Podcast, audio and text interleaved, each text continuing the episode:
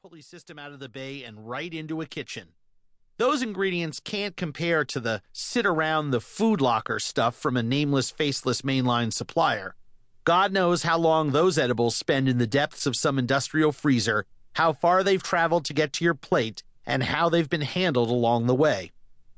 With the exception of a few ingredients, wine and cheese come to mind.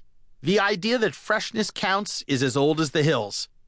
Traveling in its purest form allows you to gain unbridled access to foods at their source. Growing up in New York City, we rarely ate food at its freshest. You don't find shrimp in the Hudson River. There was lobster once, but 125 years ago they were overfished out of the tidal estuaries in and around the island of Manhattan. Every summer, my dad would drive me out to Montauk, Long Island. We'd sit at the dock watching fishing boats unload crates of fresh seafood right out of the Atlantic. Like the paparazzi hot on some young starlet's trail, we would hound these crates to the clam bars on Montauk's docks just to eat the freshest catch. There was one big tourist restaurant on the docks of Montauk called Gosman's. They had pretty fresh stuff, but their lobster was kept alive by holding them in aerated ocean water tanks standard ops then and now for larger commercial seafood restaurants. Minute by minute, day by day, the meat would break down. The lobsters became less flavorful, less briny, less saline, less intense the longer they sat in tanks. Time is the enemy of food, even when the food is still alive.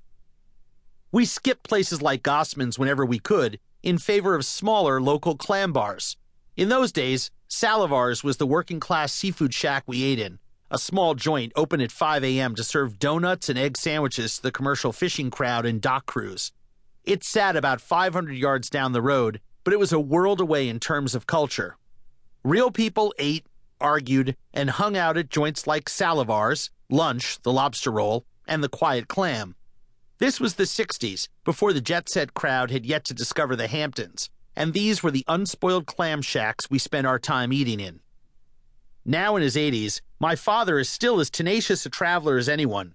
About five years ago, he moved to Portland, Maine. If you hold the state of Maine under a magnifying glass, you'll see its coastline looks like a thousand little fingers pointing into the Atlantic Ocean. In some areas, these peninsulas are protected from the brunt of the Atlantic storms by islands, creating quiet waters perfect for fishing and lobstering. I don't care how many times you've dined at fancy seafood restaurants in Chicago or New York, until you've had lobster fresh from the cold waters of Maine, you really haven't had live lobster.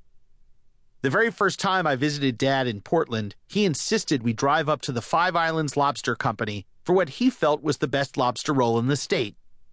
Five Islands is a third generation family owned lobster company. Their food shack is like Red's in Wiscasset or Days in Portland.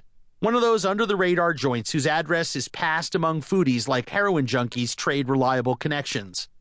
I am probably performing an act of culinary self mutilation by revealing my most precious source, but here it goes. Five Islands is one of those rare food finds, if you can find it at all. You drive about 45 minutes north of Portland on I 295, make a right, and head east on US 1. You begin to head east, down County Road 127 onto the paved road, turn left onto a dirt road, and you'll drive right up to the 80 year old barn like wooden structures where you can park and get some fresh air. Just look for the signs saying Five Islands Lobster Company. You can't miss it. The family still goes out every day in lobsters. That's their main business. You can sit and watch their boats coming in with crates and crates of lobsters, some headed off to the world's finest restaurants and fish shops. However, the family keeps the best stuff for themselves. Steamer clams, haddock, hake, clams on the half shell, local shrimp, oysters, or their famous lobsters. It's fresh, delicious, and they're cooking it on the spot. Enter the wooden swinging door and you'll notice the requisite mugs, t shirts, and bumper stickers for sale at the counter. Crayon and marker drawn cardboard menus line the walls of this crazy little room that houses a cooler you fetch your root beer from and the counter where you order. Somehow, they've managed to squeeze a kitchen into the back of this teeny space. Everyone orders the same things Maine lobster rolls or deep fried clams, or in my case, both. These items pair perfectly with their made from scratch dill and lemon tartar sauce, homemade coleslaw, and hand cut french fries. The thing that sets Five Islands apart from the rest of the clam shacks I love is not just that the lobster marches straight.